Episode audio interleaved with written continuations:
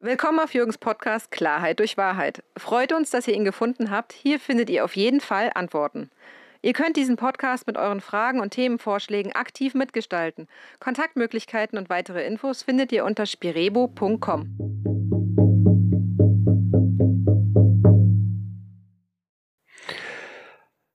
Hallo alle interessierte Zuhörer. Mein Name ist Jürgen und ich bin der schamanische Berater der spirituellen Regenbogengemeinschaft on Tour.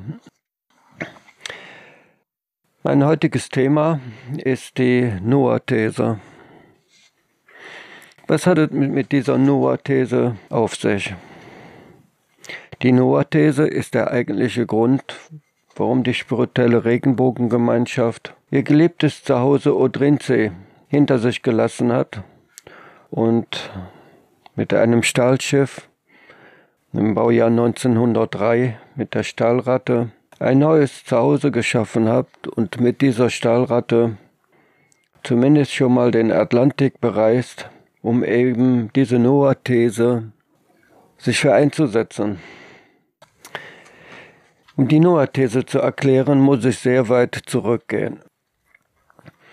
Unser ganzes Schöpfungssystem basiert auf dem Resonanzsystem. Am Anfang eines Menschenzykluses steht das goldene Zeitalter. In dem goldenen Zeitalter herrscht auf der Erde zwischen den existierenden Menschen reine Brüderlichkeit. Die absolute schöpferische Liebe ist das dominierende Element.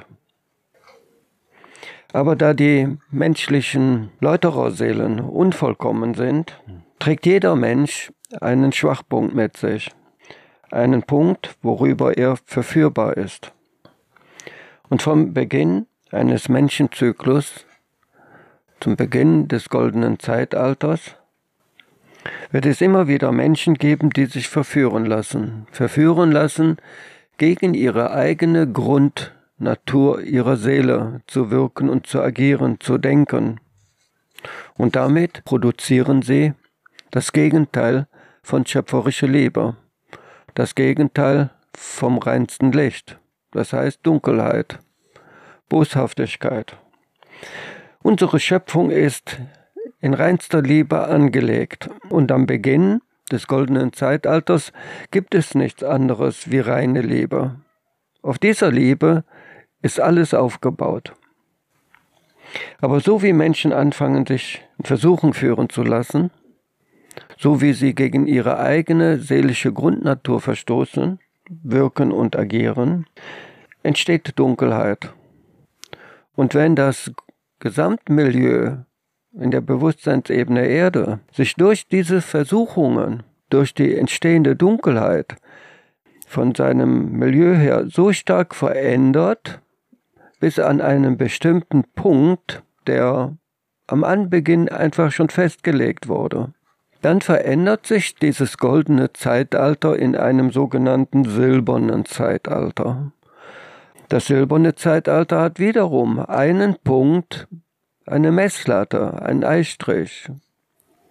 Sollten Menschen, die sich wiederum so intensiv, so stark in Versuchung führen lassen und entsprechende Dunkelheit, Boshaftigkeit entstehen lassen, ist das Milieu in unserer Bewusstseinsebene Erde so stark verändert, dass man nicht mehr von einem silbernen Zeitalter sprechen kann, sondern von dem sogenannten kupfernen Zeitalter. Und dort passiert im Grunde genommen wieder genau dasselbe. Und sollte auch hier dieses Milieu, dieser Milieupunkt erreicht sein, tritt das sogenannte eiserne Zeitalter an. Dieses eiserne Zeitalter ist das Zeitalter, wo die größte Dunkelheit, die größte Boshaftigkeit sich in unserer Bewusstseinsebene entwickelt hat.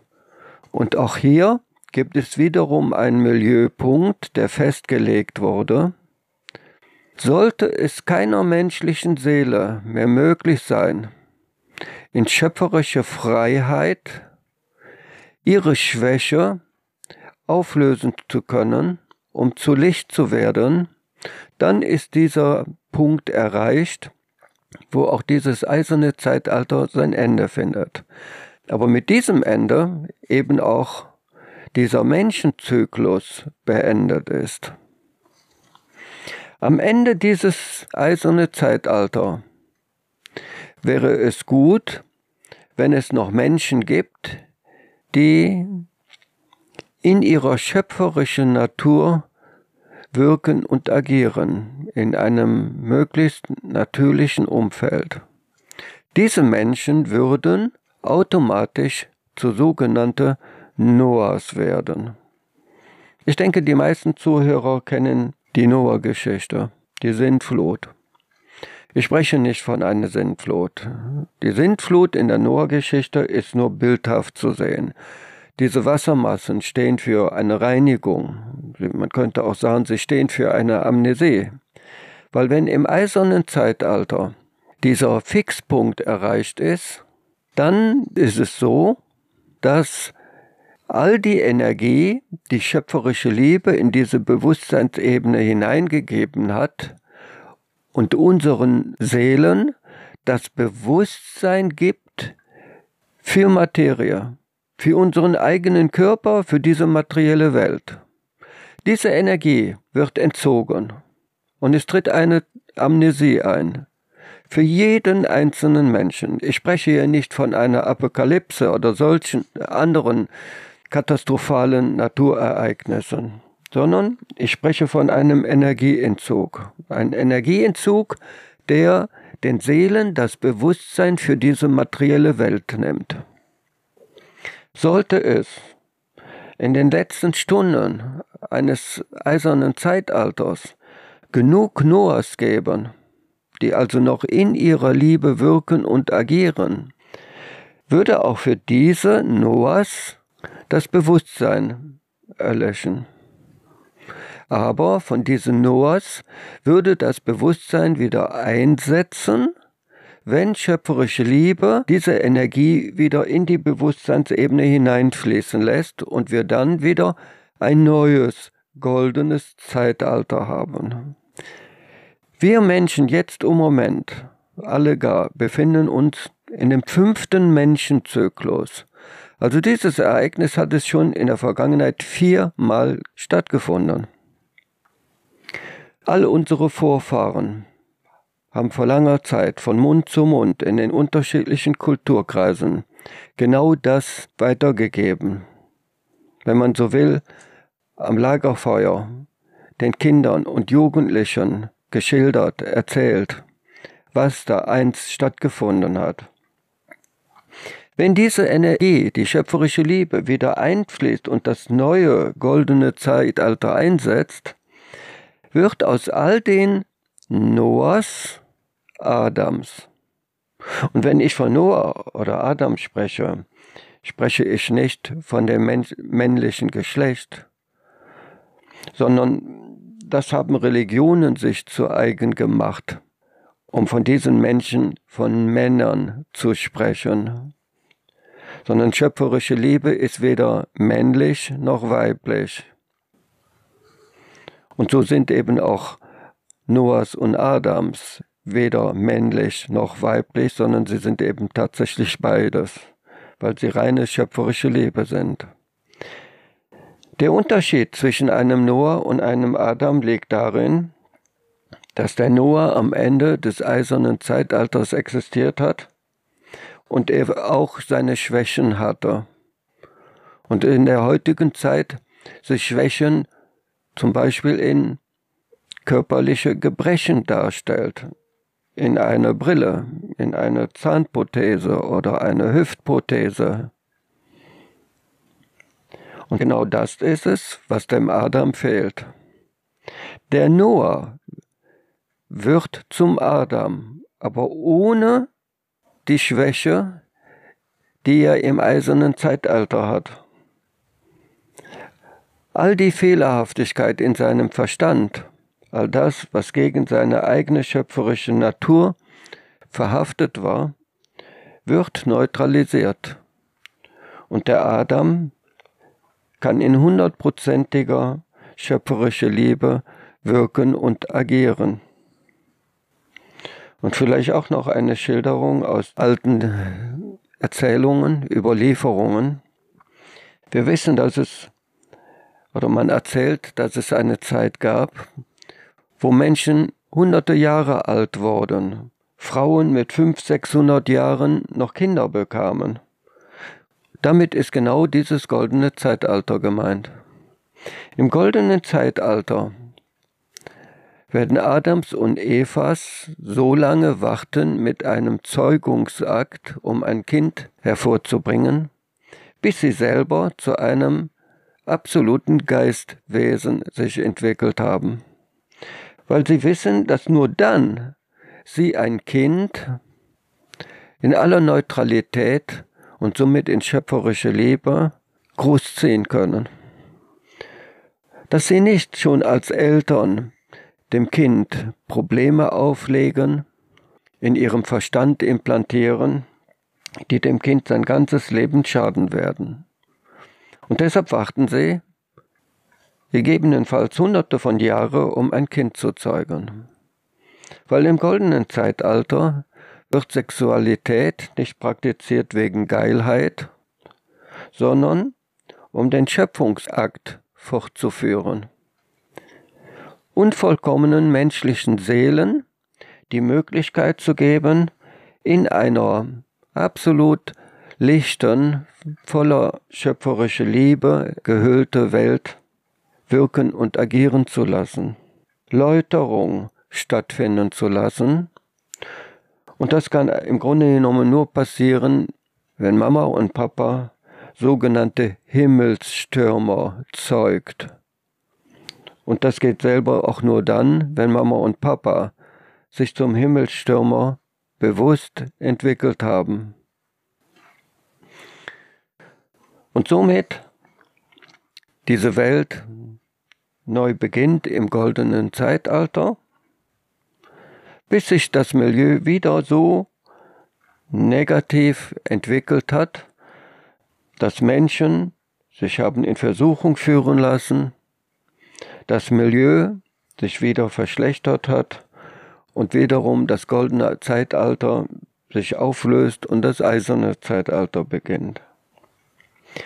Unser momentaner Menschenzyklus, wo wir uns alle drin befinden, der besteht seit knapp 124.000 Jahren. Diese Zahl ist nicht festgelegt von schöpferischer Liebe. Das könnte genauso gut 600.000 Jahre oder noch länger anhalten. Entscheidend tut die Menschheit darüber. Wie häufig lassen Menschen sich in Versuchung führen und gegen ihre eigene schöpferische Natur verstoßen mit ihren Gedanken, Worten und Taten, um entsprechende Dunkelheit hervorzubringen, um somit das Milieu dorthin zu führen, dass sich ein Zeitalter von einem goldenen in einem silbernen wandelt, bis hin zum eisernen Zeitalter. Unser eisernes Zeitalter wurde übrigens eingeläutet, nachdem man den Avatar Joshu, den man auch Jesus Christus nennt, gekreuzigt hat. Diese Tat, so gegen schöpferische Liebe zu wirken und zu agieren, Banditen begnadigen und die reine Liebe, die von Menschen nicht verstanden wurde, nicht begriffen wurde, die sie beängstigte, wird am Kreuze hingerichtet. Diese Tat hat das kupferne Zeitalter in dem eisernen Zeitalter gewandelt.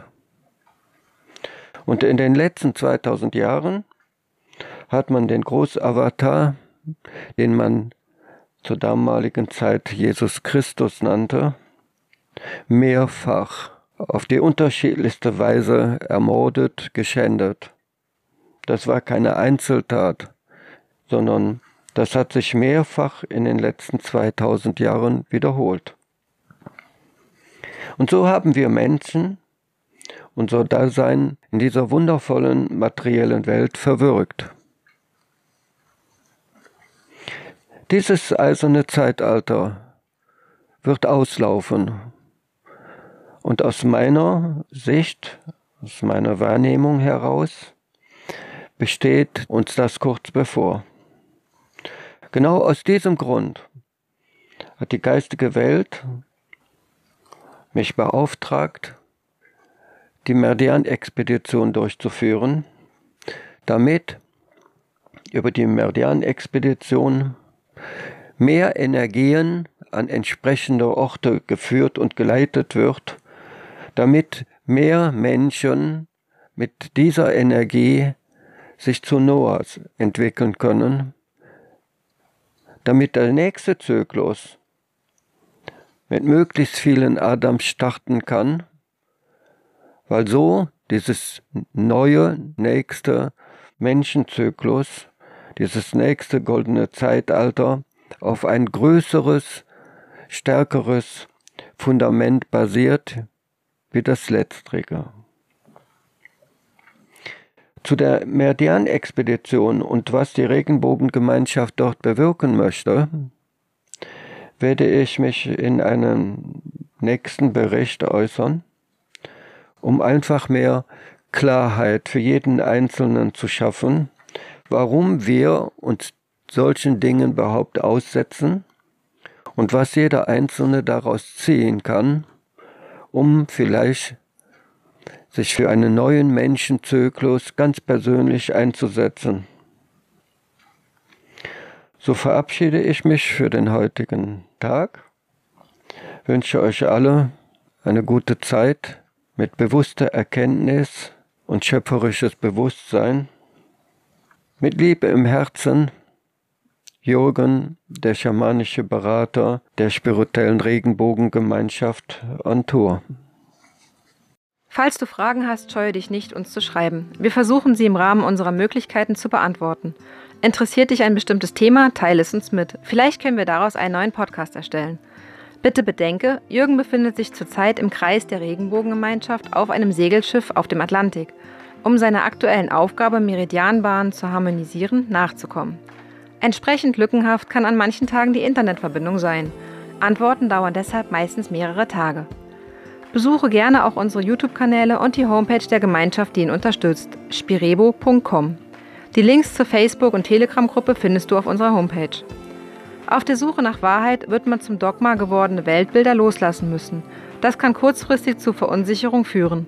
Doch nur so lange, bis man erkennt, dass alles in dieser Schöpfung dicht miteinander verbunden und verwoben ist. Ich wünsche dir, dass du auf der Suche nach deiner Wahrheit weiterkommst. Vielleicht bis zum nächsten Mal. Mit Freude im Herzen, euer Jürgen.